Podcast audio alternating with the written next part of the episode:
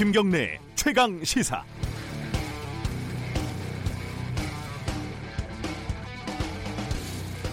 지난 주말에 생일이라는 영화를 봤습니다.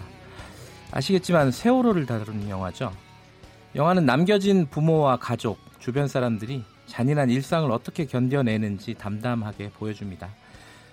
그런데 참사 당일 세월호의 모습이나 이후 팽목항이나 바지선에서 펼쳐진 아비규환 같은 이른바 영화적인 장면들은 단 한 컷도 보여주지 않습니다. 그런 장면들이 들어갔다면 더 극적이었을 겁니다. 흥행에 도움이 됐을지도 모르죠. 영화적인 욕심보다 인간에 대한 예의가 더 앞에 있는 영화였습니다. 자유한국당 소속 전현직 의원들이 어제 세월호를 그만 우려먹으라고 징글징글하다고 유족들에게 징하게 헤쳐먹는다고 말들을 했습니다. 어제는 304명의 기일이었습니다. 세월호가 지겹다고 생각할지도 모르는 일부 대중들의 얄팍한 정서를 파고들고 싶었을 겁니다. 총선 공천을 노린 전략적인 발언이었을지도 모릅니다.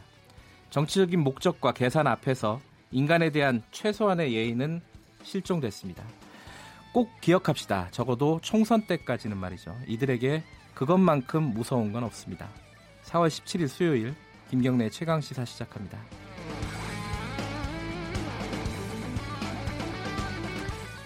네, 오늘 주요 뉴스 브리핑부터 하겠습니다. 어, 좀 화재 소식이 하나 들어와 있습니다. 어, 진주에서요, 경남 진주에서 아파트에서 불이 나서 다섯 명이 지금까지 숨진 걸로 나오는 화재 소식이 하나 들어와 있는데요. 이 소식 잠깐 들어보죠. 어, KBS 창원천국의 손원혁 기자 연결돼 있습니다. 손원혁 기자 나와 계십니까? 네네. 네, 관련 소식 좀 전해주시죠.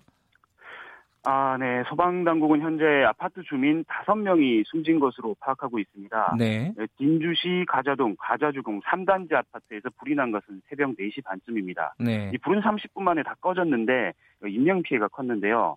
어, 확인된 사망자에는 12살 어린이도 있는 것으로 전해졌습니다. 네. 이 어린이를 포함해 70대 남성 1명, 그리고 60대 여성 2명, 30대 여성 1명이 숨졌습니다. 네. 소방당국은 부상자가 10명 더 있다고 이들 가운데 6명은 중상자라며 추가 사망자가 나올 가능성도 배제하지 않았, 않고 있습니다. 네. 경찰은 화재 원인을 방화로 보고 있는데요. 경찰에 붙잡힌 42살 안모 씨가 아파트 복도에 불을 질렀다는 겁니다. 네. 임금 체불에 불만을 품은 안 씨가 새벽에 불을 지르고 대피하는 주민들을 향해 흉기로 무차별 공격한 것으로 보인다는 게 경찰의 음. 설명입니다. 네. 사람들이 대피를 하고 있는데 2층 계단에서 어떤 사람이 흉기를 휘두르고 있다는 다급한 내용의 주민 신고가 접수되기도 했습니다. 네. 사망자와 부상자 9명, 사망자 5명을 포함해서 부상자 4명, 이게 모두 9명이죠. 9명은 흉기에 의한 사망 또는 부상인 것으로 확인되고 있습니다. 네. 경찰이 해당 남성을 체포해 조사 중인 가운데 소방당국은 추가 사상자가 더 나올 수 있다며 인명피해 현황을 파악하고 있다고 밝혔습니다. 네, 알겠습니다. 소식 고맙습니다. 네. 자, 고, 고발 뉴스 민동기 기자 나와 있습니다. 예. 안녕하십니까. 어, 화재 사건이긴 한데 어, 이또 어떤 사람이 이 흉기를 들고 또 난동을 부린 것까지 겹쳤네요. 그러니까요. 네. 자, 이게 오늘 좀 자세한 소식들이 들어올 것으로 보입니다. 자, 다른 소식 좀 알아보죠. 세월호 아까 제가 오프닝에서 말한 막말을 한 자유한국당의 차명진 의- 전 의원이죠. 정진석 의원 두 명을 윤리위에 회부를 한다고요? 네. 자유한국당이 두 전직 그러니까 차명진 전 의원, 정진석 의원을 당 중앙윤리위원회 회부할 계획인데요. 네. 황교안 대표도 어제 당 대표 입장문을 통해 공식 사과를 했습니다. 아, 차명진 전 의원은 아, 황교안 대표와 박근혜 전 대통령이 세월호 사고 책임자로 고발당했다는 뉴스를 보고 흥분한 나머지 네. 감정적인 언어로 세월호 유가족을 비난했다고 사과를 했는데요. 네. 하지만 정진석 의원은 세월호 그만 우려 먹으라고 올린 페이스북 게시물에 대해서 세월호 유가족이 아니라 정치권을 겨냥한 것이었다 이렇게 해명을 했습니다. 음, 하지만 이 글은 현재 삭제된 그런 상태인데요. 네. 정진석 의원은 또 어제 한국 정치 커뮤니케이션 학회에 제8회 국회를 빛낸 바른 정치 언어상 수상자로 선정이 돼서 이것 때문에 또 어, 도마에 오르기도 했습니다. 예. 정 의원은 자신의 윤리위 회부 소식이 전해지자 나경원 원내대표에게 항의성 문자 메시지를 보내기도 했습니다. 참 아이러니한 상황이군요. 그렇습니다. 그 세월호 관련해서요. 그 CCTV가 조작 조작됐다. 뭐 요 의혹이 좀 추가적으로 나온 내, 용이 있다고요? 예, 이 CCTV 저장 장치 DVR이라고 하는데요. 네. 이걸 인양하는 장면이 찍힌 26분 분량의 수색 영상이 조작이 됐다는 의혹이 제기가 되지 않았습니까? 예. 관련해서 어제 해군이 입장을 밝혔는데 해군은 당시 DVR을 건져 올린 중사에게 직접 확인을 해보니까 네. 해당 중사는 검은색 장갑을 꼈다고 밝혔습니다. 그러니까 영상을 보면은 흰색 목장갑을 낀 잠수사가 나오는데 네. 이 잠수사는 해당 중사가 아니라는 그런 얘기입니다. 해군은 또 당시 34분으로 된 통 영상을 자르거나 편집하지 않고 해경에 하나의 파일로 보냈다고 밝혔는데요. 어, 이 말은 무슨 얘기냐면 해군은 34분짜리 영, 영상을 하나로 보냈는데 해경에서 둘로 쪼개졌다는 그런 얘기입니다. 이에 대해서 해경은 현재 해군에서 넘겨받은 수중 수색 영상 전체를 다시 살펴보고 있다 이런 입장을 밝혔는데 조작 의혹이 더 커지고 있는 상황입니다. 네, 관련된 내용은 조금 더 어, 사실관계를 파악할 필요가 있을 것 같아요. 네. 전혀 납득이 되지 않는 상황이에요. 그렇습니다. 자, 문 대통령이 어, 세월호 관련해 가지고 발언이 있었죠. 어제 중앙아시아 3개국 순방을 떠나기 전에 소셜 네트워크에 이제 글을 하나 남겼는데요. 네. 어, 세월호 아픔을 추모하는 것을 넘어서 생명과 안전을 최고의 가치로 선언하는 공간인 4.16 생명안전공원도 빠르게 조성하기 위해 노력하겠다 이렇게 얘기를 했고 다시는 같은 비극이 되풀이되지, 되풀이되지 않도록 하겠다는 각오를 되새긴다고 밝혔습니다. 특히 네. 진상규명과 책임자 처벌은 철저히 이루어질 것이다. 이걸 강조한 것이 눈길을 끌었습니다. 그런데 이 대통령이 어제 외국에 나가지 않았습니까? 네. 태, 태극기가 또 거꾸로 걸렸다? 이건 또 무슨 얘기예요? 이 중앙아시아 3개국 순방을 위해서 탑승할 예정이던 공군 1호기에 네. 태극기가 거꾸로 걸렸다가 출발 전에 바로 잡히는 그런 해프닝이 발생을 했습니다. 네. 환송 행사 전에 태극기에 이물질이 묻은 것을 발견한 대한항공 실무자가 새 태극기로 교체하는 과정에서 음흠. 착오로 태극기를 거꾸로 걸었다가 이걸 인지하고 다시 정상적으로 걸었다는 건데요. 네. 운항은 대한항공이 책임을 지고 있지만 전체적인 관리 책임은 공군에 있다고 청와대가 설명을 했습니다. 근데 이 태극기가 계속 논란을 좀 일으키고 그러네요. 있습니다. 한국 스페인 차관급 전략 대화 회담장의 구겨진 태극기 논란에 이어서 미국 의장대의 빛바랜 태극기가 논란을 빚었거든요. 근데 이번에 또 태극기가 거꾸로 걸렸다가 다시 이제 바로 잡는 해프닝이 발생을 했는데 네. 뭐 일각에서는 태극기 순환 시대다 이런 음. 비판도 나오고 있습니다. 그 이유가 어찌 됐건 어, 결과적으로 뭔가 뭐 계속 문제가 발생을 하고 있는 건 그렇습니다. 사실이에요. 네. 이게 뭔가 좀 대책이 필요할 것 같습니다. 청와대가 이미선 헌법재판관 후보자를 임명을 하겠다는 예고를 한 거죠, 사실상. 그렇습니다. 인사청문 경과 보고서를 내일까지 재송부해 달라고 국회에 요청을 했습니다. 네. 국회가 이 요청에 응하지 않으면 청와대는 19일 문형배 헌법재판관 후보자와 함께 이미선 후보자도 헌법재판관으로 임명할 방침입니다. 나경원 원내대표는 국회에 대한 항복 요구이자 국회 위에 청와대가 군림하겠다는 선언으로밖에 보이지 않는다 이렇게 강하게 비판을 했는데요. 예. 청와대와 야당의 극한 대치가 당분간 이어질 것으로 보이기 때문에 4월 국회는 개점 휴업 상태가 이어질 것으로 예상이 되고 있습니다. 그러네요. 강대강 대치가 이어질 것으로 예상이 되네요. 예. 관련된 소식은 2부에서 좀 자세히 알아보도록 하고요. 그 박근혜 전 대통령 그 구속이 만료가 됐어요, 사실상. 네. 하지만 기결수라면서요? 그렇습니다. 16일 밤 12시로 구속 기간이 만료가 됐는데요. 네. 기존의 다른 재판으로 확정된 형이 있기 때문에 석방은 안 됐습니다. 네. 지난해 11월 옛 새누리당 공천 개입 사건 항소심에서 징역 2년이 선고가 됐고 네. 검찰과 박 전 대통령 측이 모두 상고하지 않았기 때문에 그대로 형이 확정이 됐는데요. 구속 기간 만료와 동시에 확정된 형의 집행이 시작이 되면서 신분이 미결수에서 기결수로 전환이 됐습니다. 통상 기결수는 구치소가 아니라 교도소에 수감이 되고 노역에도 투입이 됩니다. 하지만 박근혜 전 대통령 같은 경우에는 국정농단 사건, 국정원 특수활동비 사건의 재판이 진행 중이기 때문에 서울구치소 수감 상태가 그대로 유지가 되고 있습니다. 미얀마 여행이 지금 좀 힘들다 이런 얘기가 있네요. 어제자로 그 미얀마 방글라데시 접경 라카인주 북부 지역 등의 특별 여행 경보를 외교부가 발령한다고 밝혔습니다. 네. 미얀마 일부 지역에서 지속되고 있는 무력 분쟁 상황 등을 감안한 것인데요. 아, 특별 여행 경보가 발령된 라카인주 북부와 친주 북서부 지역에 체류 중인 국민들은 즉시 대피 철수해야 하고요.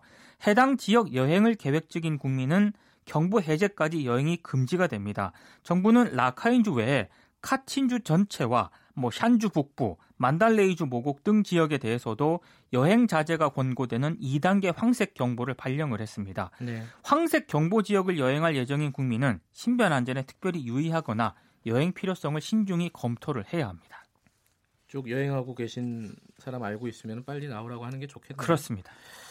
그 주정차 관련된 소식이 있는데 야, 이건 좀 잘 알아둬야 될 것 같아요. 소화전 5m 이내, 교차로 모퉁이 5m 이내, 버스 정류소 10m 이내, 횡단보도 지역에 이제 불법 주정차를 하지 않습니까? 네. 오늘부터 주민신고제가 시행이 됩니다. 그리고 1분 이상 이들 구역에 차를 세워두게 되면 과태료를 물게 되는데요.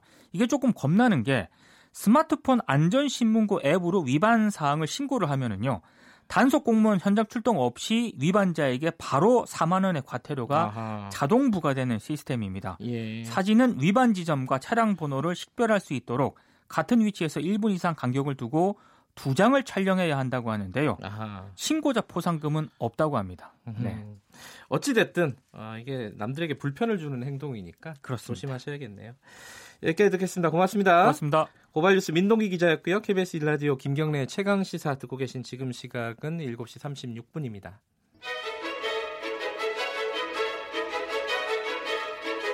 우리 사회의 다양한 현안을 공정하고 깊이 있게 다룹니다. KBS 일라디오 김경래의 최강 시사.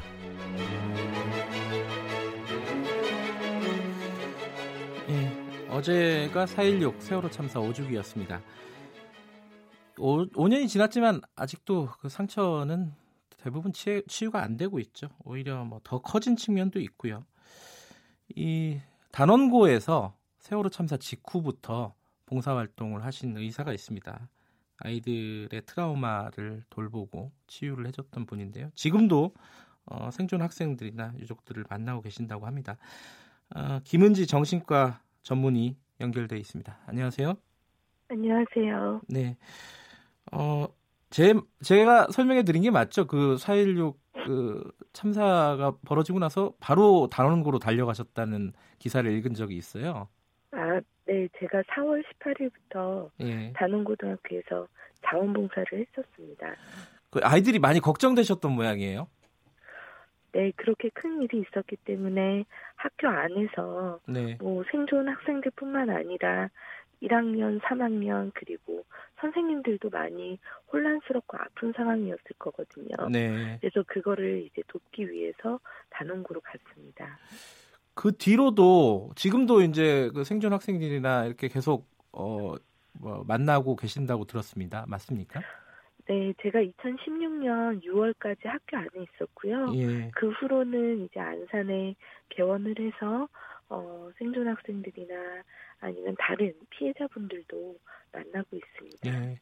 사실 이걸 여쭤보고 싶은 건데 네. 5년이 지났습니다. 5년 동안 쭉 보셨잖아요. 그 네, 네. 어, 사고를 당했던 친구들, 어, 생존 학생들, 선후배들 쭉 보셨을 텐데 5년 동안 많이 어, 뭐랄까요? 치유가 됐습니까? 어, 사실 우리가 치유가 됐느냐라고 네. 물을 때에는 증상이 나아졌느냐라는 바, 부분을 이제 많이 포함을 합니다. 네.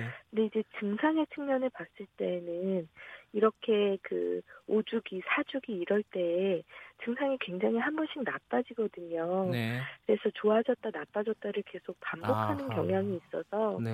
뭐 당장 많이 좋아졌다라고 얘기하기에는 음. 쉽지 않은 부분이 있는 것 같습니다. 근데 다만 이 친구들이 이제 5년이 지났잖아요. 예. 그러면서 내가 어떻게 하면 좀 적응하면서 살 수 있을지 네. 이런 부분들을 조금 더 개선해 나가는 음. 모습들을 보이고 있습니다.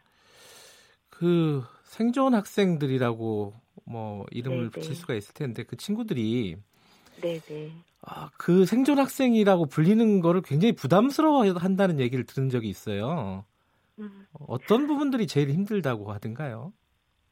네, 사실은 우리가 그 세월호 참사가 있고 나서 네. 초기에 생존 학생들에 대한 관심이 굉장히 높지 않았습니까? 네. 그러면서 이제 생존 학생들이 어떤 활동을 하면 계속 뉴스에 보도가 되고, 네. 근데 그랬던 만큼 악플도 많이 달리고 아. 공격도 많이 받았어요.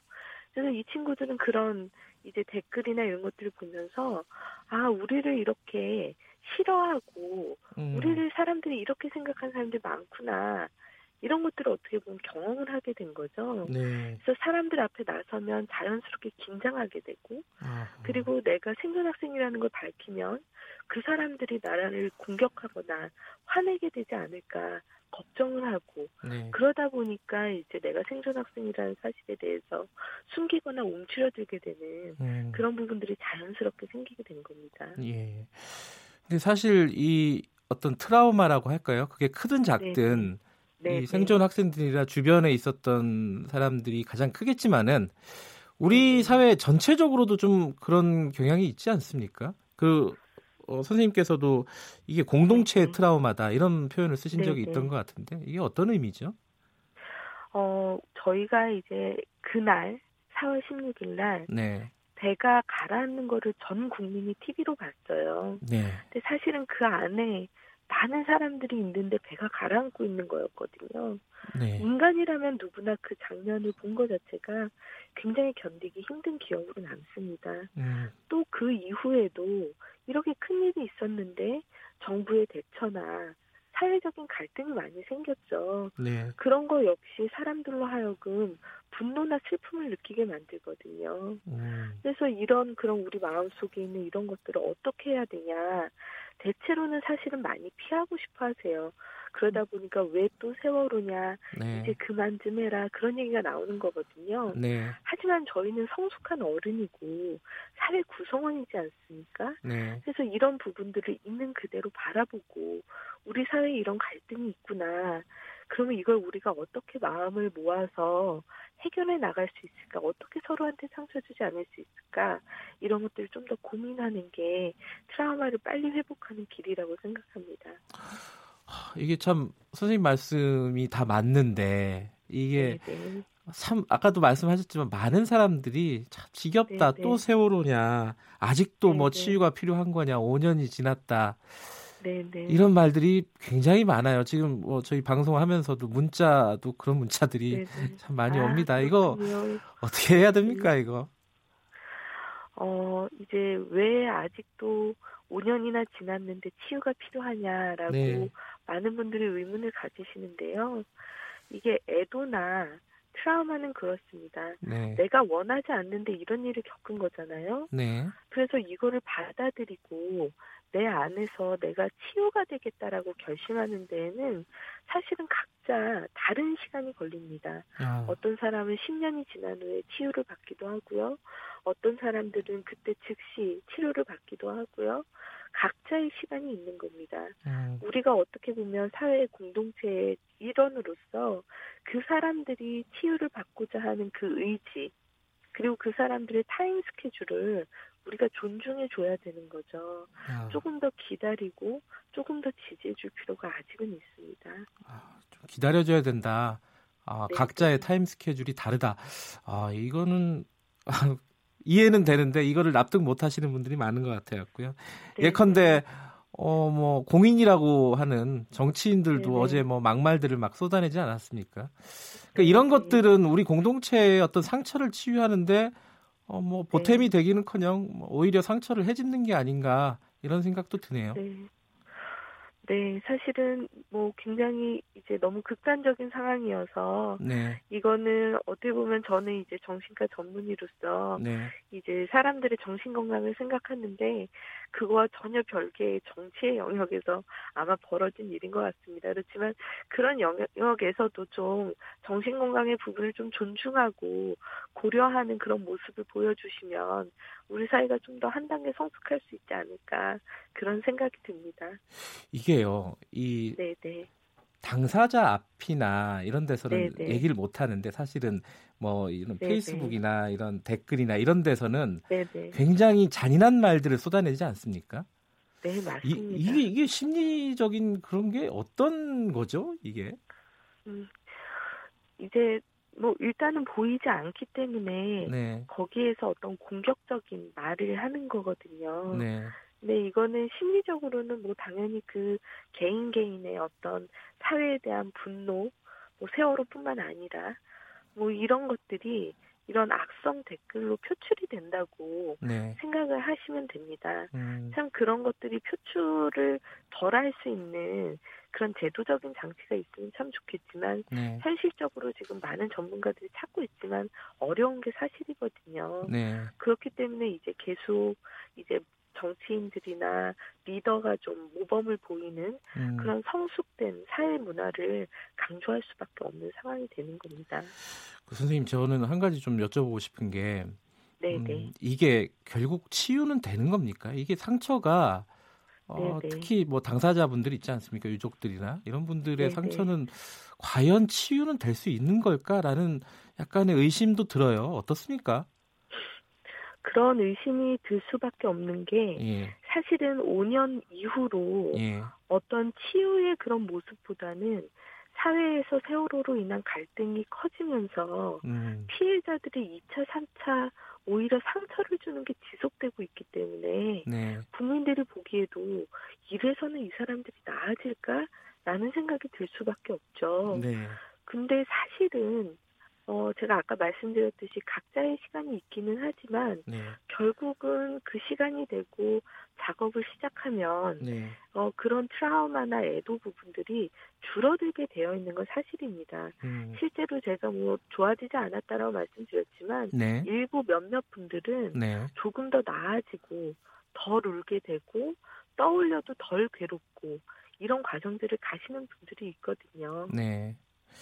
그러면은 어 이 우리 공동체는 이 네네. 피해자들과 아니면 피해자 주변 사람들의 어떤 상처 그리고 우리 네 모두의 상처를 위해서 치유하기 위해서 네네. 어떤 부분들을 지금 어 다, 당장 하나 둘 하나씩 하나씩 노력을 해야 되는 겁니까?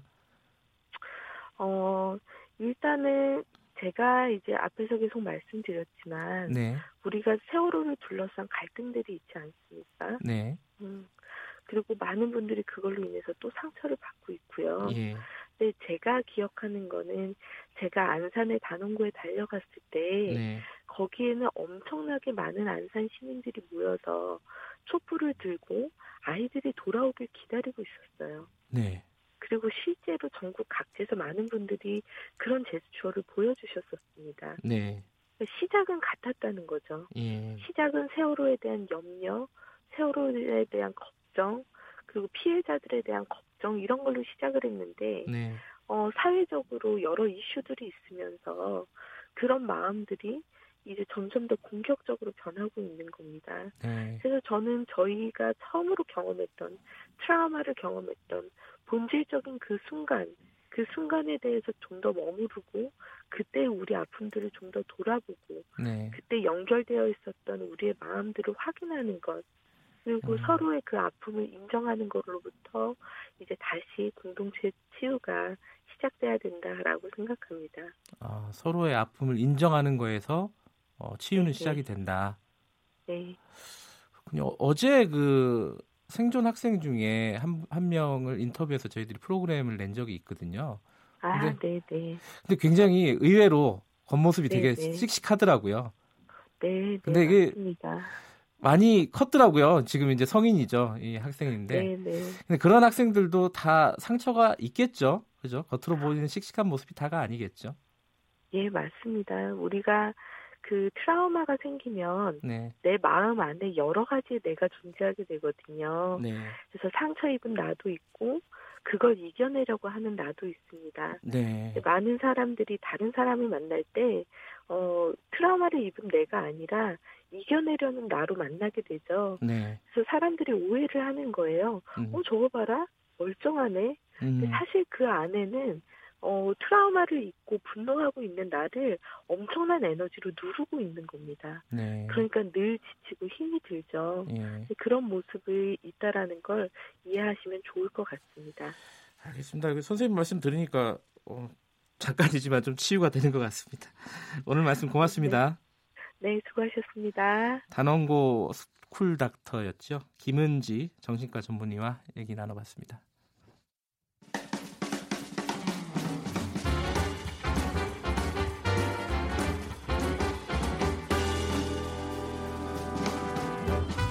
여러분의 아침을 책임집니다. 김경래의 최강 시사. 가장 핫한 스포츠 소식을 가장 빠르게 전달해드리는 최강 스포츠 KBS 스포츠 취재부 김기범 기자 나와 있습니다. 안녕하세요. 네, 안녕하세요. 스포츠 소식은 좀 활기차게 전해드려야겠죠. 네. 자, 프로야구 소식.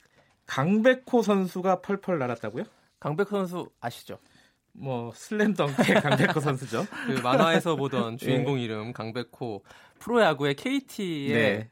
작년에 거물급 신인 선수가 있는데 그 이름이 바로 강백호. 이름 좋아요. 네. 네. 이름부터 스타성이 철철 넘치는 네. 그런 선수인데 어제 강백호 선수 활약으로 KT가 한화를 4대 2로 물리쳤습니다. 4회에 투런 홈런 쳤고 6회에는 적시타 그리고 도루까지 성공을 해가지고 그 도루 성공에 힘입어서 홈까지 밟는 득점까지 음. 3타수 2안타 뭐 어제 경기 최고 수훈 선수로 꼽혔고요. 네. 자 KT에서 작년에 이제 고졸 거물 신인으로 뽑았던 아. 선수 신인상까지 거머쥔 그래서 2년차 징크스가 있을 것이냐. 요걸 놓고 굉장히 좀 관심을 많이 받았는데 2년차 네. 징크스는 없었습니다. 예. 그 이 선수가 유명한 것이요. 투타 겸업 타자랑 투수를 둘 다 할 수 있는 능력이 있는 선수예요. 그 일본의 오타니 선수가 그 예. 메이저리그에서 이렇게 하고 있잖아요. 그 작년에 올스타전에 실제로 투수로 이제 깜짝 등판해가지고 공을 뿌렸는데 음. 150km 가깝게 이제 빠른 속도가 나와가지고 굉장히 음. 주변 사람들을 놀라게 해서 실제로 올 시즌에 그러니까 지난 시즌 끝나고 올 시즌에는 투타 겸업의 가능성이 심각하게 제기됐습니다. 감독도 검토를 해봤는데 예. 결국 일단 타자로만 예. 하긴 했는데요. KT가 뭐 작년에 이어서 올해도 최하위를 면치 못하고 있긴 하지만 이런 강백호라는 선수가 있어서 음. 그나마 좀 든든하고요. 세상은 좀 불공평하군요. 예, 능력이 출중한 선수고 어제 또 예. 인터뷰는 예. 굉장히 겸손하게 하는 선수로 아, 유명합니다. 네. 네. 어제 제일 관심이 모았던 경기 중에 하나는 네. 두산하고 SK였죠. 그러니까 again 한국 시리즈죠. 작년 예. 한국 시리즈에서 붙었던 SK와 두산이 만났는데 이번에는 두산이 8대 3으로 승리를 하고 지난해 한국 시리즈 패배의 아픔을 조금이나마 좀 음. 설욕을 했고요. 또 한국 시리즈 이후로 올 시즌 처음 만난 거라서 굉장히 큰 관심을 모았죠. 네. 야구, 프로 야구 아, 메이저리그 얘기 좀 해보죠. 네, 네. 어. 추신수, 강정호 두 타자? 네. 어, 어때 성적이 어땠습니까? 완전히 희비가 엇갈리고 있는데요. 예. 추신수 선수가 굉장히 잘하고 있어요. 어제 음. LA 에인절스전에 선발을 나와가지고 5타수 3안타, 아하. 시즌 첫 홈런까지 기록을 했고 그 시즌 타율을 보니까 3할 3푼 3리로 이렇게 굉장히 좀 호성적을 거두고 있습니다. 네. 작년 후반기에 엄청나게 부진했거든요. 추신수 네. 선수가 그걸 감안하면 올 시즌은 정말 잘하고 있다라고 볼 수 있고요.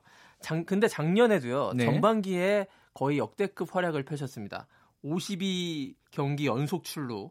그리고 이거에 힘입어서 메이저리그 올스타에 처음으로 뽑혔거든요. 네. 근데 이제 후반기에 아주 그냥 너무 추락을 해버려가지고 굉장히 걱정이 많았는데요. 올 시즌 초반 성적은 일단 좋은데 타격 폼을 좀 바꾼 걸로 지금 알려져 있어요. 음. 그 레그킥이라고 왼, 그 발을 들어 올리면서 차는 그런 음. 타격 폼에서 좀 포인트를 앞에 contact 포인트를 그 타격 앞에 맞추는 걸로 좀 집중을 해가지고 네. 굉장히 좀 타율이 좋은 그런 성적을 내고 있습니다.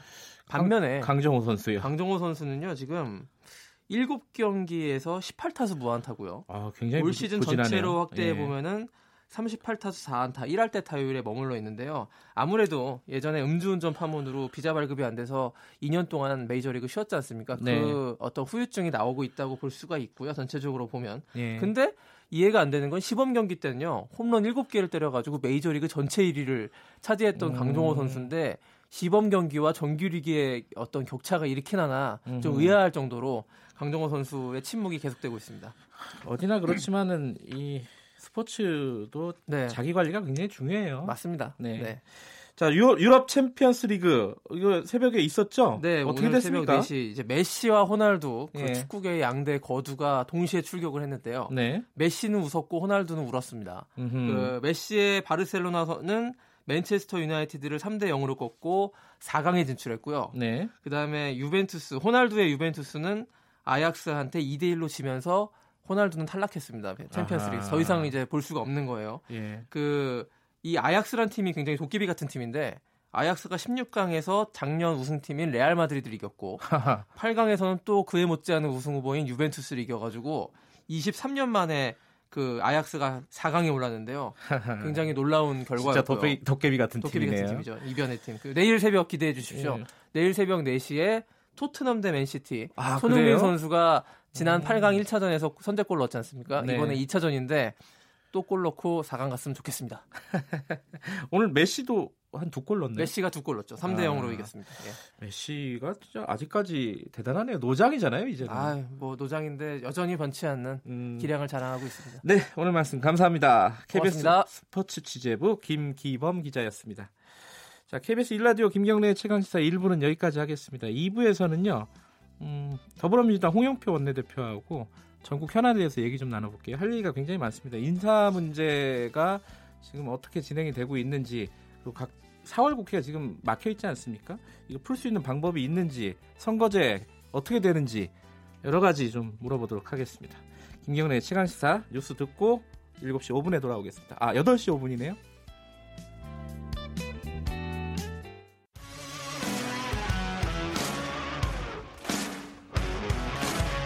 뉴스타파 기자 김경래 최강 시사.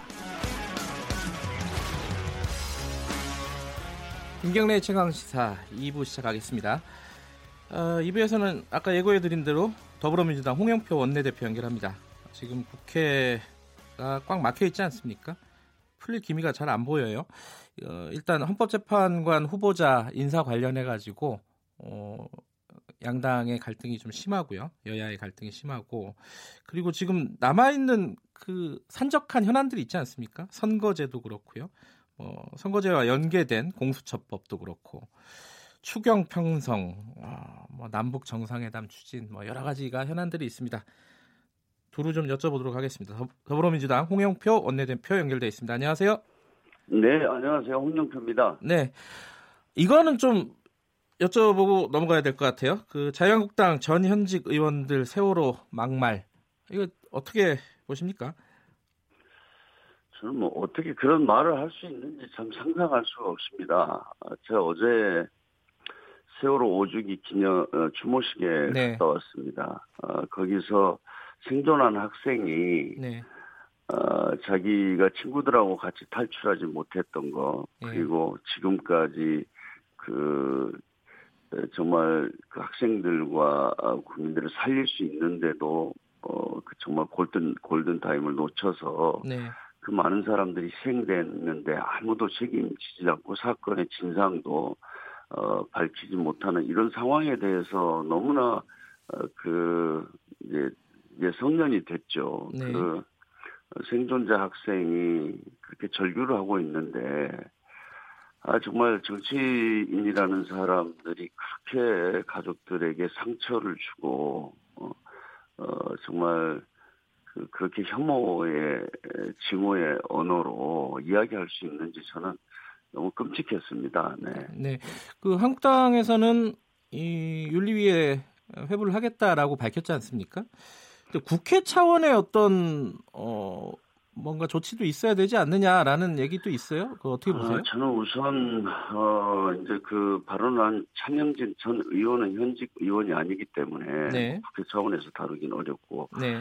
아마 자유한국당에서 자체적으로 하겠지만 뭐 네. 지난번에도 5.18 망언도 보셨지 않습니까? 예. 어 그냥 그렇게 적당히 그냥 넘어가고 저는 뭐 일단 자유한국당에서 어, 어떤 조치를 취할지 지켜보겠지만 뭐큰 네. 기대를 안 합니다. 음. 지금 자유한국당 분위기 자체가 이렇게 막말 정치, 혐오와 증오의 언어를 해서 어, 자기 지지 세력들을 결집시켜야 되겠다. 그래서 상당히 그 성과를 보고 있거든요.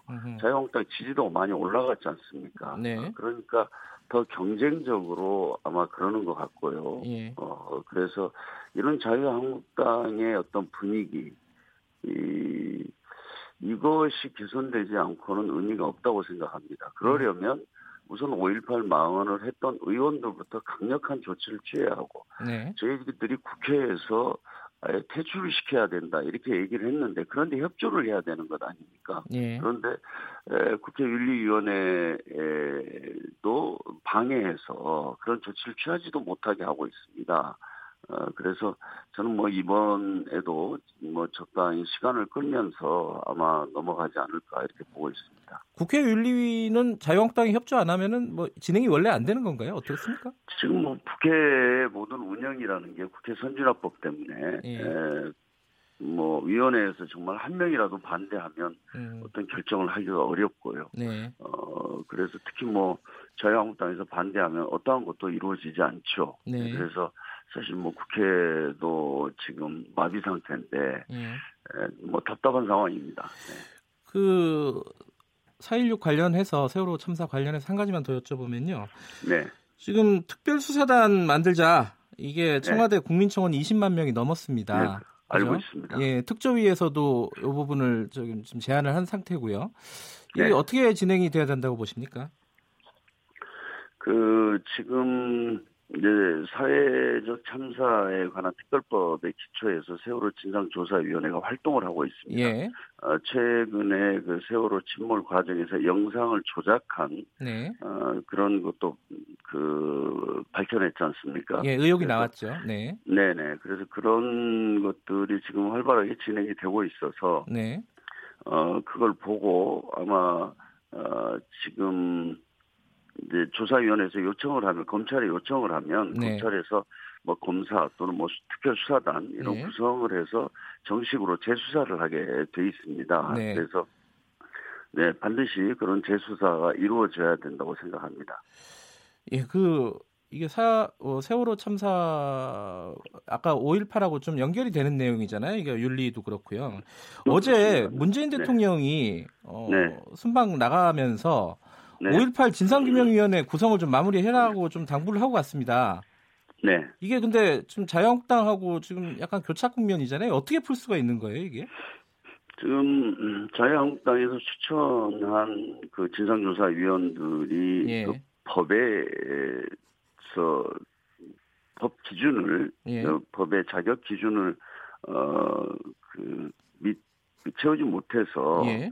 지금 이제 임명 그 검증 과정에서 안 됐거든요. 예. 그래서 그러면 다른 사람으로 빨리 대체해서 예. 추천을 해줘야 되는데 그걸 지금 자유한국당이 하고 있지 않습니다. 네. 그래서 지금 5.18도 다가오고 또 예. 최근만 하더라도 어, 5.18에 대한 많은 또 사실들이 지금 속속 드러나고 있거든요. 네. 그래서 어, 지금 이거 하루가 급한데 지금 자유한국당에서는 어, 현재 5.18 진상조사위원회의 위원 자격 기준이 네. 너무나 어, 이렇게 좀 제한적이어서 사람을 찾기가 어렵다. 그러니까 음. 법을 바꾸어서 네. 어, 좀 기준을 좀 완화해서 네. 뭐 예를 들면 뭐 군 출신도 할 수 있도록 네. 법을 개정하자. 뭐 이런 음. 제안을 하고 있습니다. 그래서 음. 뭐 저로서는 지금 어떤 형태로든지 빨리 출범이 중요하기 때문에 예. 그래야 진상 조사가 시작할 수 있지 않습니까? 예. 그래서 어, 좀 그것을, 뭐, 적극 검토하겠다, 이런 음. 입장입니다. 그런데 문제는 예. 또 그것도 시간 끌기 위한 하나의 어떤, 어, 음. 그런 계산에서 하는 것 아닌가 하는 이런 걱정이 있습니다만, 아무튼, 어, 어떤 형태로든지 좀 빨리 출범을 시켜야 되고요. 예. 어, 대통령께서도 5.18 진상조사위원회는 지금 활동 시한이 예, 작년 9월 12일부터 이미 시작이 됐습니다. 예. 그런데 또 기간도 2년 동안 이렇게 한정돼 있고요. 그렇기 때문에 에, 이것을 시간을 끌면 정말 어, 이거를 어, 못하게 되는 거거든요. 아예 예. 무산시키고 5.18의 어떤 진상 규명의 마지막 기회를 저희가 놓쳐버리는 겁니다. 예. 그래서 자유한국당에서는 아무튼 뭐 작년 9월 12일부터 지금까지 예. 저는 뭐 굉장히 설득도 하고 호소도 하고 합니다만은 아무튼 어 뭐 이러저러한 이유를 대면서 이렇게 협조를 안 하고 있어서 답답한 상황입니다. 그러면요 지금 그 법을 바꿔서 자격 요건을 좀 네. 완화하면은요 좀 넓히면은 네. 지금 네. 청와대에서 그 자격 요건 안 된다고 얘기한 두 명이 있지 않습니까? 권태호 네. 후보하고 이동진 후보였나요? 예. 뭐 지금 아직 거기까지는 이야기를 안 했고요. 예. 아무튼 어뭐 두 명 중에 한 명 정도는 그렇게 군 출신으로 해서 자격 예. 기준을 좀 확대하면 예. 뭐 가능할 수도 있다 이런 이야기가 있습니다. 그런데 현재는 그런 뭐 구체적인 이야기까지는 안 했고 예. 아무튼 좀 기준을 좀 완화해야 우리가 사람을 찾을 수 있으니 예. 예 법을 개정하자 지금 이렇게 음. 얘기하고 있습니다. 그 자유한국당도 거기에 대해서는 찬성하고 있는 거고요. 아니 자유한국당의 요구라고요. 아 그래요? 그러니까 그럼 민주당도 네. 오케이 한 거고요. 그러면? 아 그래서 제가 뭐 그건 적극적으로 검토를 음, 하겠다. 근데 음. 문제는 네. 또법 개정하자 해놓고 또 이러저러한 이유로 어, 시간을 끌려고 하는 건 아닌가 하는 그런 음. 우려가 있다 이런 말씀. 예, 예, 알겠습니다. 자 인사청문회 관련된 얘기 좀 여쭤볼게요. 네. 예, 그 헌법재판관 후보자 이미선 후보자요. 네 여기서 지금 야당이 고발하지 않았습니까? 네. 이거 어떻게 보세요? 어, 뭐 지금 인사청문 후보자들에 대해서 뭐 여러 차례 고발을 했었죠. 네. 에, 그 지금 자유한국당이 뭐 인사청문회는 거의 뭐 아주 정쟁의 장으로 만들기 위해서 뭐 그런 어, 고발 이런 것들을 많이 했고요. 네. 이번에도 뭐 그런 걸로 보는데 네. 일단은 어, 뭐 주식 거래에 대한 어떤 내부자 거래 의혹이라든가 이런 것 때문에 이제 고발을 했지 않습니까? 네. 그런데 이것은 어, 사실 현재 우리 그 어떤 당이나 네. 청와대나 어, 그, 그 부분을 재확인했습니다. 음. 그런데 에, 문제가 없다 이런 판단을 해서 저희들로서는 네. 어, 법재판관 후보자를 주식 거래 때문에 에, 그 부적격이다 이렇게 하는 것은 옳지 않다고 저희들은 지금 판단하고 있습니다. 네. 네. 알겠습니다. 이게 거, 거기 관련해 가지고 하나만 더 여쭤보면은 그 네, 그 청와대 인사라인 경지를 계속 요구하고 있지 않습니까 자유한국당에서? 네네. 이 부분에 대한 뭐 민주당의 입장을 좀 듣고 넘어가야 될 것 같아요. 저는 그 이제 우리가 문재인 정부 들어와서 네. 어 예를 들면 7대 뭐 기준 네. 음, 자격 기준 중에서 뭐 7대 기준을 해서 뭐 부동산 투기라든지 논문 표절이라든지 뭐 하는 어 일, 일곱 가지 기준에 해당하는 사람은 사실 검증해서 이렇게 제외시켰거든요. 네. 그래서 어 사실 이번에도 거기에는 해당하지 않습니다. 음. 않는데 예, 그 외에 지금 최근에도 보면 도저히 어떤 국민들의 일반적인 어떤 어, 기준, 네. 예, 국민 눈높이에 대해서도 더 우리가 고민을 해야 된다는 네. 그런 뭐 저희가 교훈을 얻었고요. 그거는 좀 제도를 어, 개선해서 더 강화해서 가야 된다는 거지 뭐 지금 그 인사 담당자들의 어떤 책임이다 음. 이렇게 할 수는 없다고 저희들은 보고 있습니다. 그러니까 네. 인사 실제 담당자 그러니까 뭐 조국 수석이라든가 뭐 이런 네네, 이런 뭐 쪽에 부산 얘기라든가 예, 예. 네, 그렇습니다. 이런, 이런 문책이 아니라 시스템을 점검해야 된다 이런 말씀이시네요.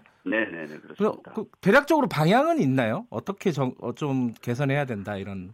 그러니까 이제 지금 사실 그 고위 공직자들에 대해서는 정말 엄격한 도덕성과 어, 뭐 이런 것들이 요구되지 않습니까? 네. 그만큼 국민의 눈높이가 더 높아졌습니다. 네. 그런데 이제 실제로 보면은 어떤 분야에서 그래도 그분이 전문성과 역량에서 평가를 받는 사람들을 네. 이렇게 하다 보면 정말 생각지도 못했던 많은 일들이 나오고 예. 뭐 본인도 생각하지 못하는 20년, 30년 전 일도 문제가 되고 그러지 않습니까? 예. 뭐 이제 그러다 보니까 일단 뭐 사람 찾기가 굉장히 힘들다고 합니다. 네. 네. 그래서 그래서 이제 저희가 인사청문 제도를 좀 개선해서 네. 어, 도덕적이거나 뭐 윤리적인 문제 뭐 이런 것에 대해서는 좀 비공개로 하고 그래서 그걸 문제 삼자고 하는 것이 아니라 네.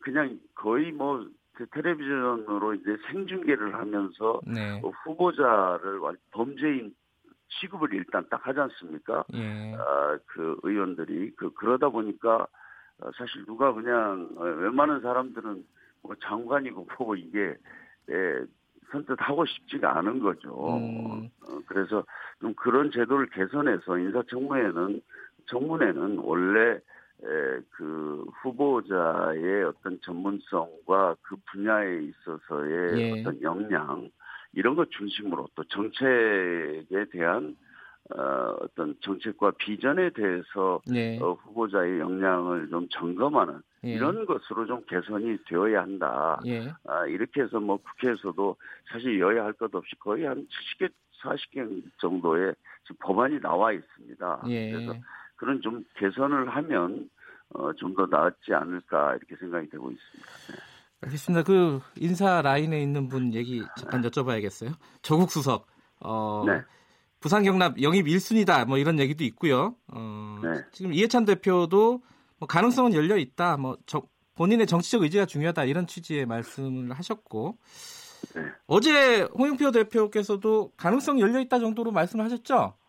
네네. 아니 뭐 그 제가 이제 그 조국 수석을 계속해서 야당이 좀 표적으로 하는 것은 또 야당 나름대로 정치적 계산이 있다고 생각을 합니다. 네. 그래서 그러나 저는 지금 어찌됐든 공직자로서 현재 일을 하고 있기 때문에 뭐 이렇게 정, 뭐 우리 당에서 영입을 한다든가 이런 것은 뭐 모르겠습니다. 우리 당에 또 이제 개별 의원들이나 이런 의견을 가지고 있는 사람들도 많이 있습니다. 예. 그러나 그거는 좀 뭐 현 단계에서 본격적으로 이야기하는 것은 저는 뭐 맞지 않다고 보고요. 음. 어, 조국 수석도 지금 굉장히 많이 근무를 했기 때문에 제가 어제 아니 청와대에서 영원히 근무하는 것도 아닌데 이제 뭐 그거는 이제 본인의 판단 또 어, 청와대 내에서 여러 가지 인사의 어떤 계기 뭐 이런 것들이 있을 때 그때 저는 뭐 정치 참여 문제가 논의돼도 늦지 않다 이렇게 보고 있습니다. 가능성은 좀 있다고 보세요? 어떻게 뭐 보세요? 저는 있다고 봅니다. 네, 일단 뭐 본인이 제가 알기로 예. 그냥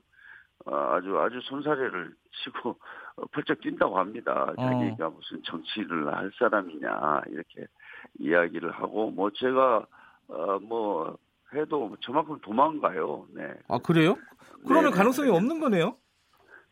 아니 그래서 이제 뭐 옆에서 아마 이제 뭐 설득도 하는 사람들은 하기도 하고 음. 그렇게 하니까 또 뭐 그럼 좀 봐야 되겠죠. 네. 네. 근데 이게 그 뭐 야권 야권에서 이런 얘기도 흘러나오고 있습니다. 인사검증 책임론에 대한 출구다, 출구 전략이다. 아유, 이런 시간은 어떻게 뭐, 보세요? 전혀 그건 사실이 아닙니다. 그래요? 제가 아까 말씀드린 대로 예, 예.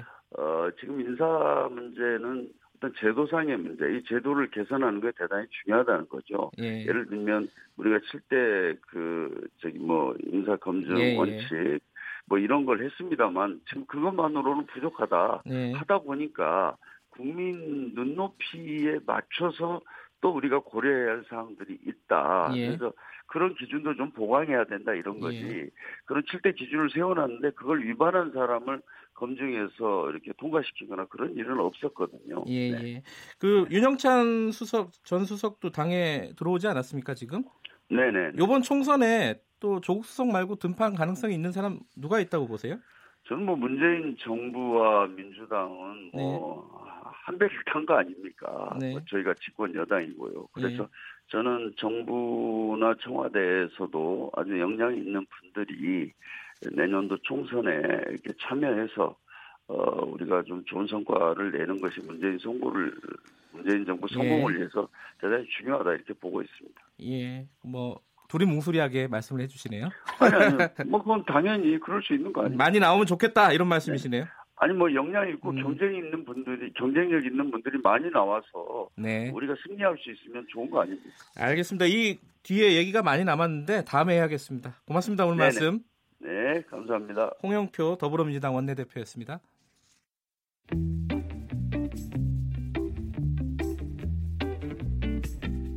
여러분께서는 지금 뉴스타파 김경래 기자가 진행하는 KBS 일라디오 김경래의 최강 시사를 듣고 계십니다.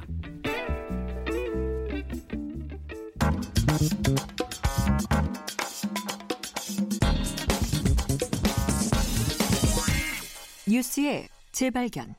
네, 뉴스의 재발견 미디어 오늘 이정환 대표 나와 있습니다. 안녕하세요. 네, 안녕하십니까. 아시아나항공이 매각된다는데 이게 사실 전사가 길어요. 오늘 그 아, 얘기 좀 해보겠습니다. 네. 이게 어떻게 이렇게 된 겁니까? 일단 자금 상황이 매우 좋지 않았죠. 그 이달 말까지 600억 원을 갚아야 되고요. 네. 올해 갚아야 될 단기 차입금이 1조 3천억 원이 넘습니다. 네. 그래서 이 회계법인이 아시아나 항공의 감사 보고서에 한정 의견을 냈는데 한정이라는 건 회계 처리를 믿을 수가 없고 이 기업이 계속 존속할 수 있을지 또 불확실하다는 겁니다. 있을 수 없는 일이 벌어진 거죠. 예. 부채 비율이 한때 800% 육박하기도 했습니다. 원래 근데 이 정도 어려운 상황이었음에도 불구하고 네. 박상구 회장은 버틸려고 했었죠, 네, 사실. 네, 버틸 수 있는 상황이 아니었죠. 이 음. 그만두겠다고 하니까 아시아나항공을 팔기로 했다라는 소식이 나오니까 주가가 급등을 했습니다. 네. 그만큼 시장에서는 이 박 회장이 경영 부실의 원인이었다고 보고 있다는 거죠. 네. 이 당장 현금이 필요한데 이미 있는 빚더미에 이자도 제대로 못 갚는 상황이 계속됐고요. 네. 이대로 가면 파산할 수밖에 없는 상황이니까 이 채권단이 강하게 압박을 했고 박 회장이 손을 든 것입니다. 네. 이 보유자산을 담보로 내놓겠다라고 했는데 그걸로 안 되겠다고 판단한 거죠. 그래서 이 금호 아시아나 그룹은 이 박상구 회장 일가가 금호 고속을 소유하고 금호 고속이 금호 산업을 지배하고 금호 산업이 아시아나항공을 지배하는 그런 구조인데요. 네. 이번에 이제 금호 산업이 아시아나항공 지분을 팔면 이 추가로 채권에 5천억 원 정도를 집어넣고 그러면 음. 완전히 이 대주주가 바뀌고 금호그룹과 완전히 계열 분리가 되게 됩니다. 그러면은 아시아나 항공이 매각이 되면은 네. 금호그룹이 굉장히 작아지는 게 그렇습니다. 되겠어요. 지금 네. 한때 재계서열 7위까지 갔었는데 지금 한 25위쯤 되고요. 예. 아시아나 항공이 60% 이상을 차지하기 때문에 이 자산 규모가 11조 원에서 4조 원 정도로 줄어들고 음흠. 60위 밖으로 밀려나게 됩니다. 네. 그래서 이 에어 서울, 에어 부산 등 저가 항공사들을 자회사로 두고 있고 또 자회사들이 많이 있는데요. 모두 한꺼번에 처분하게 됩니다. 그러면 이 항공 자회사들이 다 처분하게 되고 나머지 쪽 굉장히 조그맣게 쪼그라들게 되죠. 금호그룹에 그러면 뭐가 남아요? 어, 거의 남는 게 없습니다. 아, 그래요? 네, 금호 고속하고 금호 산업 정도 건설이 남게 되고요. 이 아시아나항공 자회사들 대부분 넘어가고 금호 리조트도 넘어갈 텐데 음흠. 이 리조트는 아마 건지려고 하지 않겠느냐라는 이야기도 나옵니다. 예. 그렇지만 금호 리조트도 아시아나항공과 묶어서 팔아야지 제값을 받을 수 있다라고 한, 이야기가 나오고 있고요. 예. 이 아들인 박세창 씨가 아시아나 IDT 사장으로 있고 딸인 박세진 씨는 금호 리조트 상무로 있는데 이 회사들도 모두 한꺼번에 팔려나가게 될 운명입니다. 음흠. 그 한때 서열 7이라고 했잖아요. 재계 서열. 이게 이렇게 몰락하게 된 전사를 좀 들어봐야 될것 같아요. 이게 그러니까 승자의 저주 또는 예. 돌려막기를 하다 망했다라는 그런 평가도 있습니다. 음흠. 2005년에 대우건설을 인수했죠. 네. 2008년에는 대한통운을 인수를 아, 했습니다. 공격적이었어요? 네. 네. 둘다 샀다가 다 못 견디고 팔았죠. 네. 대우건설 인수, 인수에 6조 4천억 원이 들었는데 이게 자기들 현금이 아니라 재무적 투자자를 끌어들였다가 이게 수익률을 보장하지 못하면 다시 되사주겠다라고 했는데 되사줄 돈이 없었죠. 그래서 네. 결국 다시 되팔았습니다. 무려 1조 4, 5천억 원 이상 손실을 입었고요. 네. 대한통운도 4조 원 이상 주고 샀다가 3년 만에 CJ에 팔았는데요. 네. 역시 본전도 못 찾았습니다. 그 와중에 경영권 분쟁까지 그렇습니다. 또 겹쳐졌었고요. 원래 뭐 강주 고속으로 시작한 회사인데 형제 네. 유난을 겪으면서 온갖 그 기업이 풍비박산이 났죠. 예. 지금은 뭐 건설, 물류, 화학 등으로 사업을 키웠다가 지금은 남는 게 거의 없는 상황입니다. 그런데 그 이건 약간 전사고 최근의 네. 일을 되, 돌아보면요 네. 기내식 파동이 약간 전조였어요. 네, 그렇습니다. 이게 기내식 업체를 지난해 7월 바꿨는데 준비가 안 돼서 기내식 없이 비행기에 출발했고 승객들이 쫄쫄 굶는 그런 사태가 있었습니다. 기내식 업체 사장이 자살을 하기도 했고요. 네. 왜 이런 일이 벌어졌는가가 중요한데 알고 보니까 기내식 공급하던 업체에 1,600억 원을 투자하라라고 했다 거절하니까 업체를 바꾼 겁니다. 그런데 그 음. 그 업체가 사고를 낸 거죠. 그런데 이게 그만큼 1,600, 1,600억 원이 궁했을 정도로 굉장히 현금이 급했고 이걸 그 하청업체에 삥을 뜯으려고 하다가 안 되니까 결국 예. 이런 계속 문제가 악화됐던 거죠. 그렇다면은 아시아나항공은 네. 누가 사갑니까?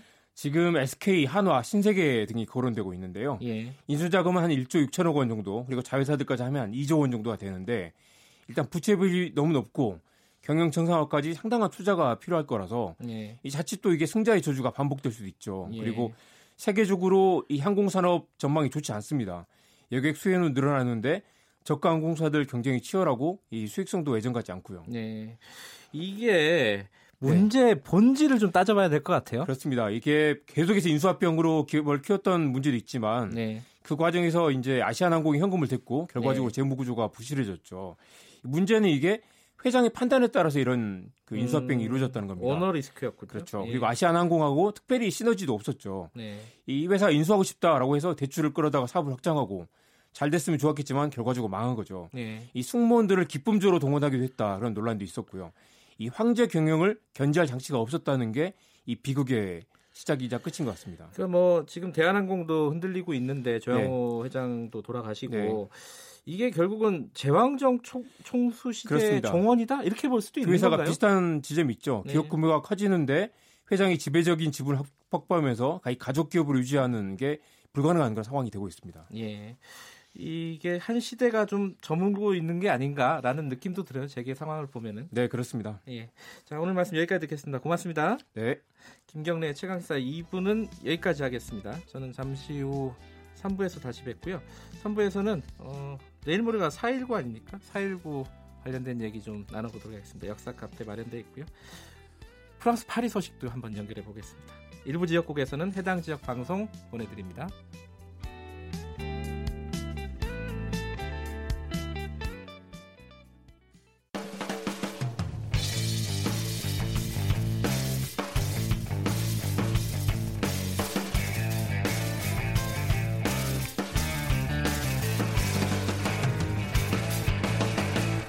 김경래의 최강 시사.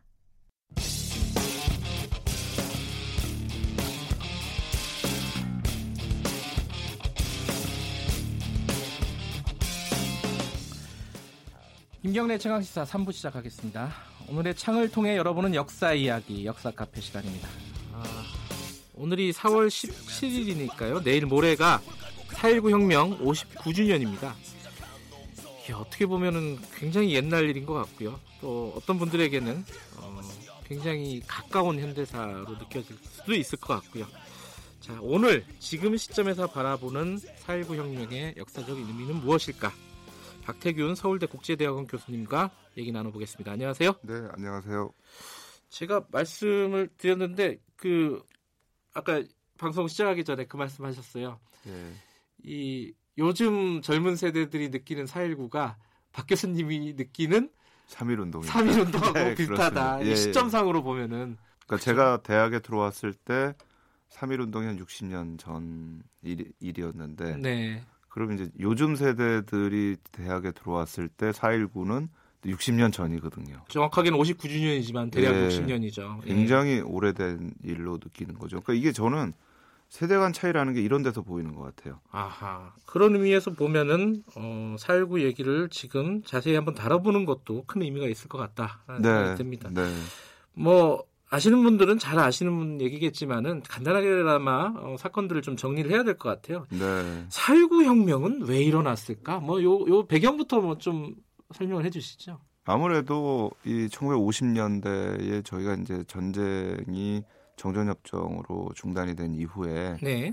국민들이 많은 열망이 있었죠. 빨리 우리가 재건도 해야 되고 네. 또 우리가 새로운 나라를 이제 본격적으로 건설을 해야 되는데 민주주의 국가를 좀 세워야 되겠다. 음흠. 근데 사실 50년대 사회라는 게 너무나 많은 부정부패가 사실 있었고 네. 정치적으로는 독재 정부가 있었고 이승만 정부였죠. 그렇죠. 네. 또그 독재 정부가 경찰을 중심으로 한 정치를 하고 있었기 때문에 음. 이게 굉장히 아이러니해요. 정부는 교과서를 만들어서 교과서에서는 민주주의가 중요하다라고 하는데 음, 네. 또 학생들은 민주주의의 소중함을 배우는데 실제 정부는 그렇지 않았던 음. 이 괴리 속에서 학생들이 이제 들고 일어나게 된 거죠. 음. 왜 우리가 사실 이렇게 독립을 했고 새로운 나라를 세우고 건설하려고 하는데 이런 데 살아야 되는가. 그러니까 한편으로는 저는 정치적으로는 민주주의에 대한 어떤 갈망, 네. 또 한편으로는 경제적으로는 아 독립된 나라에서 좀 잘 살고 싶은 그런 어떤 풍요로움에 대한 갈망 이 두 가지가 저는 맞물려 있었다라고 생각을 합니다. 전반적으로 좀 큰 배경은 그렇지만 직접적인 네. 사건은 아무래도 3.15 부정선거가 되겠죠. 그렇죠. 이제 3월 15일 날 선거를 했는데 당시에는 부통령제가 있었습니다. 네. 대통령 부통령제로 딱 가는데 문제는 이제 대통령이 유고 시에 부통령이 대통령직을 승계하게 돼 있습니다. 네. 근데 이승만 대통령이 이 1956년 선거, 60년 선거는 80이 넘어요. 나이가 이제 너무 나이가 많아지는 거예요. 네. 그러니까 언젠가는 대통령 유고가 될 수도 있겠다. 이런 생각을 보면 부통령이 누가 되느냐가 너무나 중요하거든요. 그렇군요. 부통령을 자유당 사람을 시켜야 되는데 자유당 인기가 없어요. 음. 또 부통령으로 내세웠던 사람이 당시 이기붕 씨라는 분인데 네. 이분도 인기가 없어요. 예.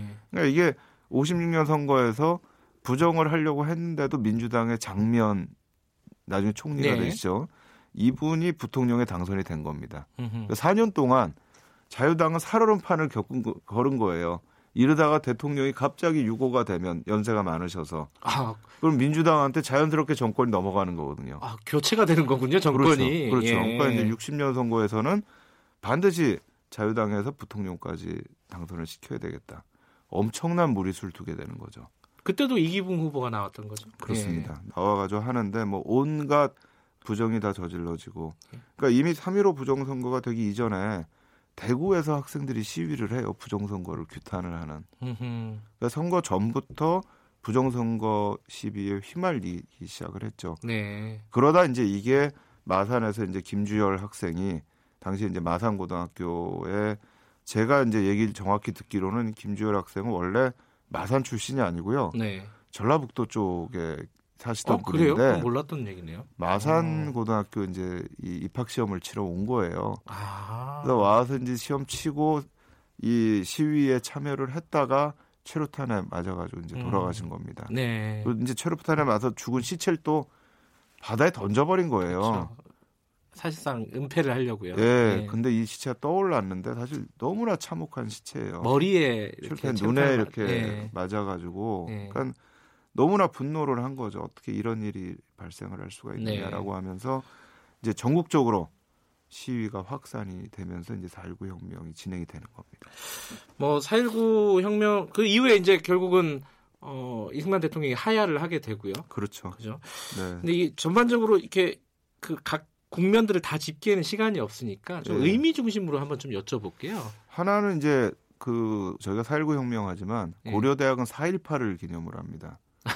고려대학이 4월 18일 날 시작을 했어요. 예. 근데 시, 고려대학이 해가지고 시내로 나오는 과정에서 중간에 깡패들이 습격을 해요 시위단을. 예, 드라마에서도 많이 나오는 장면. 예, 그래서 이제 이제 4월 18일이라는 의미가 있고 4월 19일 날 이제 본격적으로 거기에 이제 분노를 해가지고 시민들이 다 나오기 시작을 해서 저희는 대부분 학교들이 4.19 마라톤을 하는데 고려대학은 4.18 마라톤을 합니다. 그리고 이제 그 이후에 중요한 국면 이제 4월 26일 하야하기 직전에 네. 이제 국민 대표들이 이승만 대통령을 만나고 주한미국 대사가 또 이승만 대통령을 만납니다.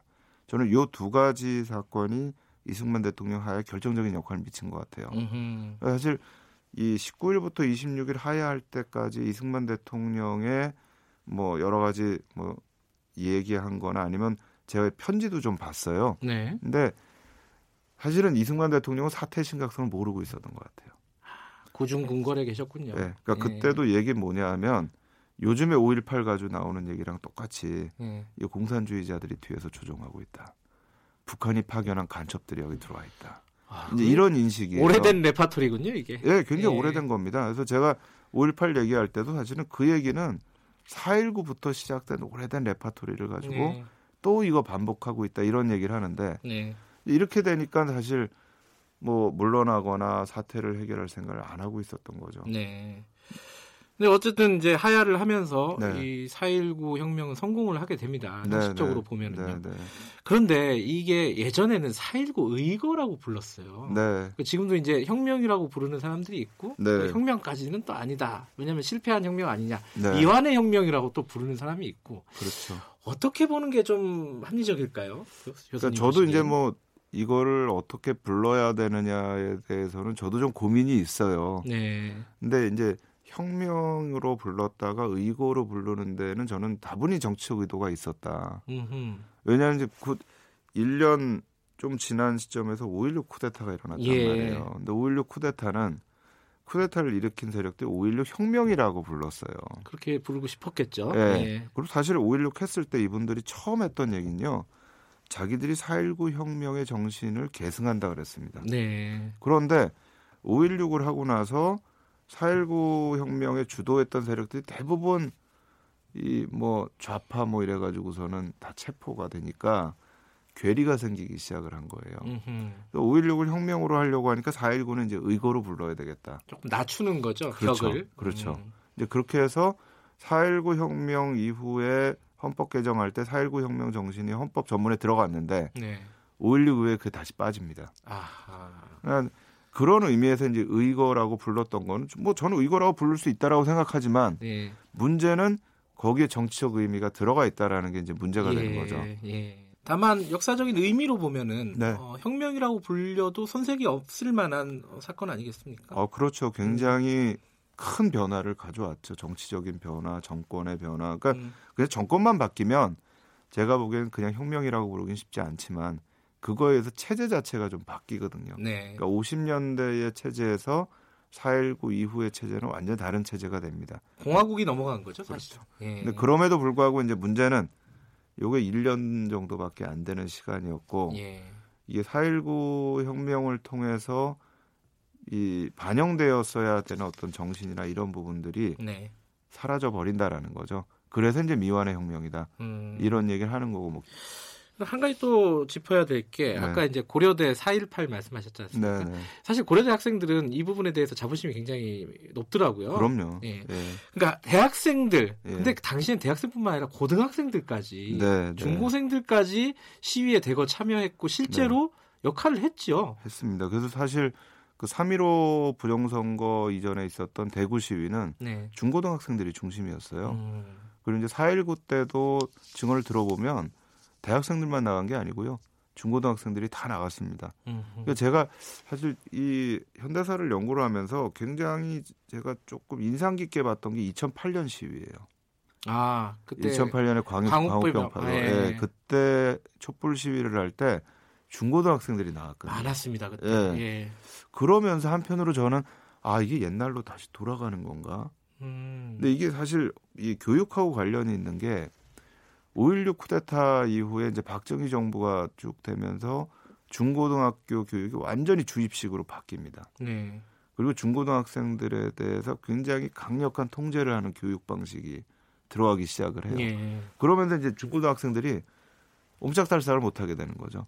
그러니까 그 이전에 있었던 여러 가지 자유로움이나 비판 의식 이런 게 좀 사라져 버리는. 네. 그러면서 우리나라에서 민주화 운동의 중심이 대학생으로 오게 되는 거죠. 네. 그랬다가 이제 80년 이후에 가면 시민 운동으로 갔는데 2008년 또 갑자기 중고등학생들이 나오기 시작을 한 거예요. 또 2016년, 17년에 있었던 그 당시 이제 촛불항쟁이라고 네. 하는 우리 그 움직임에서도 처음에는 중고등학생들이 안 보여요. 음. 그런데 수능이 딱 끝나자마자 중고등학생들이 여러 가지 이제 이 시위 뭐 팻말을 써가지고 나오기 시작을 하거든요. 예. 그러니까 이제 그런 부분에서도 4.19 혁명이라는 것도 굉장히 중요한 특징을 또 보여요. 그래서 음. 이제 그런 얘기를 하는 분들도 있습니다. 일제강점기의 광주 학생 의거에서부터의 그 정신이 4.19까지 이어진 거다 라고 또 평가하시는 분들이 뭐 길게 보는 시각으로 보면요. 네네. 네. 네. 근데 이제 당시에 그러니까 1960년 즈음에 네. 우리뿐만 아니라 이런 학생들의 어떤 운동, 네. 움직임 이런 네. 것들이 전 세계적으로 좀 많이 일어났어요. 그러니까 학생들의 움직임이라기보다는요. 네. 이 50년대 말이 굉장히 좀 변화의 시기였던 것 같아요. 음... 그 변화는 이제 55년부터 시작이 되는데요. 네. 55년에 반둥에서 비동맹이 결성이 되고요. 네. 56년에 이 자유 세계에서는 이집트의 수에즈 운하 위기가 있습니다. 네. 그 다음에 이제 공산 세계에서는 헝가리에서 봉기가 일어났었고 이게 이제 58년에 레바논 위기를 거쳐서 59년에 쿠바 혁명이 일어나요. 음. 그리고 이제 4.19 혁명이 일어납니다. 그러니까 이게 50년대 중반부터 시작됐던 여러 가지 위기와 의거와 혁명들이 네. 4.19 혁명까지 저는 딱 오는 것 같아요. 음. 그러니까 전반적으로 그 당시에 세계적으로 또 경제적, 사회적, 정치적 네. 위기의 흐름들이 흘렀고 그 위에서 사실 4.19 혁명도 하나의 어떤 그런 어떤 혁명이나 이런 움직임의 하나였다라고 봐야 된다라고 저는 생각을 합니다. 이게 세계사적인 관점에서 보면요. 네. 이 그러니까 이 일국에서 벌어진 일이잖아요. 4.19는 네. 이것도 네. 다 어떤 연, 연결이 되는 겁니까? 이게 역사학자의 눈으로 보면은? 그러니까 저는 음. 이거를 어떻게 좀 판단해야 될지 모르겠는데요. 네. 그러니까 세계사적으로 그 조류들이 좀 있는 것 같아요. 그러니까 음. 이 특히 이제 지금 예전엔 안 그랬지만 경제적인 문제에서 연동이 많이 되거든요. 아하. 세계 경기가 안 좋고 뭐 예. 뭐 이럴 때 예컨대 1960년대 말에 가면 베트남 전쟁도 있었지만 유럽에서 68혁명이 있거든요. 예. 그다음에 체코의 프라하 사태가 있었습니다. 음. 또 70년대 말에 가면 이란 혁명이 있었고 니카라과에서 정권 바뀌고 소련의 아프가니스탄 침공이 있었고 저희가 부마 항쟁 5.18 아하. 항쟁을 겪습니다. 예. 그러니까 이게 그 흐름 속에서 굉장히 사실 경제적인 상황이 안 좋아지면 네. 사회적인 동요가 일어나게 됩니다. 음. 그런 어떤 흐름 속에서 보는 것이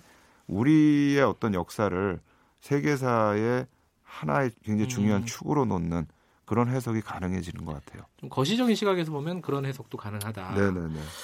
근데 아까 말씀하셨잖아요. 뭐 사, 3일 운동도 이제 혁명이라고 볼수 네, 있고요. 3일 네. 혁명. 그리고 뭐 4.19. 네. 뭐또 광주도 있었고요. 네. 그다음에 87. 어 그리고 최근에 뭐 촛불 네. 촛불도 혁명이라고 많이 또 부르더라고요. 그럼 뭐 예. 촛불 항쟁 네. 뭐 어, 촛불 집회, 촛불 혁명 뭐 여러 가지로 부를 수 있겠는데 어쨌든 네. 사회에 큰 변화를 일으킨 각종 어떤 시위나 이런 움직임들, 네, 네. 운동들이 네. 우리나라만큼 또 이렇게 자주 뭐 그렇죠. 뭐 일어난 게 많을까 싶을 정도예요. 실제로 그런가요? 그 45년 이후의 세계 현대사 흐름을 보면은요. 네. 개발도상국들은 대부분 한 번 정도는 국민들에 의해서 정권이 교체된 네. 케이스가 있어요. 그러니까 그런 거에서 보면은 뭐 4.19나 87년이나 촛불이나 다 세계사적 연장선상에 있다. 네. 4.19 즈음을 맞이해서 어, 4.19를 바라볼 때 좀 긴 시각으로 보면 어떤 4.19가 어떤 의미가 있을까? 혹은 세계사적인 어떤 관점으로 보면은 4.19는 또 어떤 의미가 있을까? 이렇게 짚어보니까 또 색다른 의미가 있네요. 자, 오늘 말씀 감사합니다. 네, 감사합니다. 지금까지 서울대학교 국제대학원 박태균 교수님이었습니다.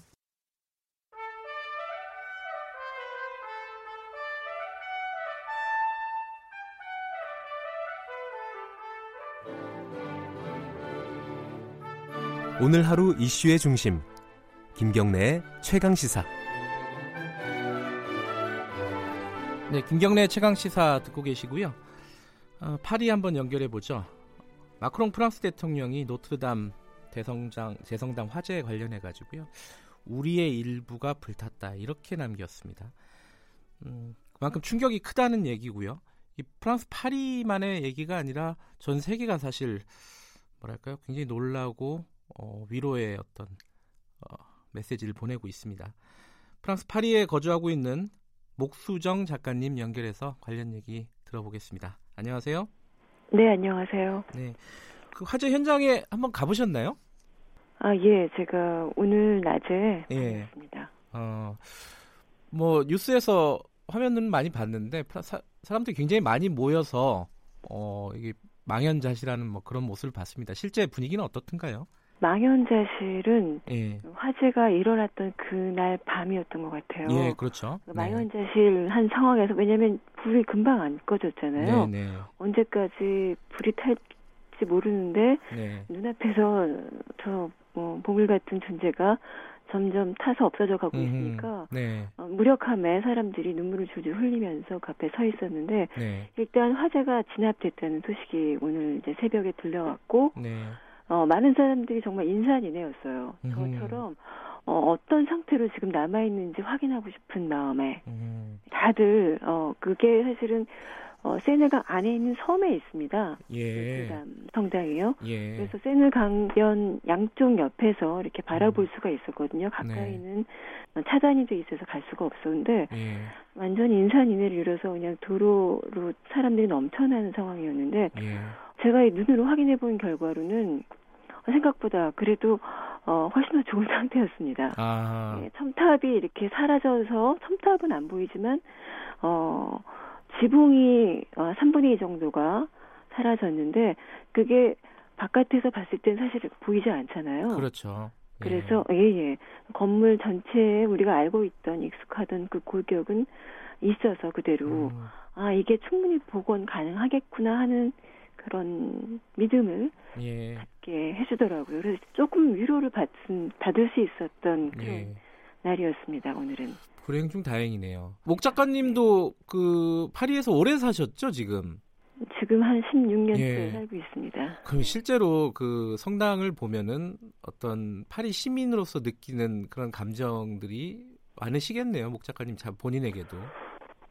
어 사실 그 뭐 우리가 남대문 에 예, 예. 거랑 비슷했을 것 같은데 그게 타기 전에는 눈여겨 보지 않았죠. 음. 관광객들이 항상 그 앞에 바글바글하고 네. 그리고 언제나 그 자리에 세느강 옆을 지나다니다 보면 항상 보이는 게 노트르담 성당이었기 때문에 네. 왜 저렇게 사람들이 저기 많이 가 이렇게 하면서 별로 눈여겨 보지 않았는데 음흠. 저도 이게 예 화제가 났다는 소식을 듣고서는 네. 마치 내 가족 중에 누군가가 화상을 입고 아. 화재 현장에 있는 것 같은 느낌을 받았는데 예. 아, 예, 그러면서 이 존재의 소중함에 대해서 음. 비로소 새롭게 느꼈다고 할 수 있습니다.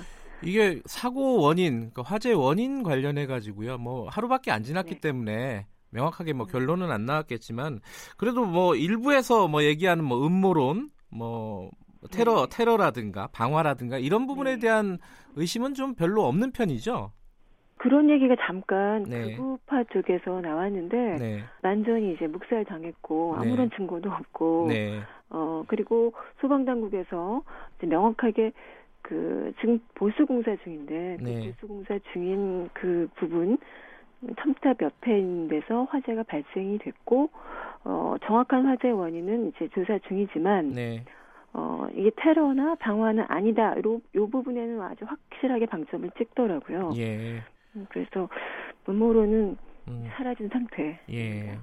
이게 사실은 그 노트르담 성당에 화재가 났다는 뉴스를 저도 보면서 두 가지 생각이 네. 들었어요. 하나는 아, 뭐 프랑스도 어쩔 수가 없구나. 저런 사고가. 이런 생각이 하나가 있었고 음. 하나는 자, 자, 큰 사고가 났을 때 프랑스는 과연 어떻게 대처를 할 것인가 앞으로. 네.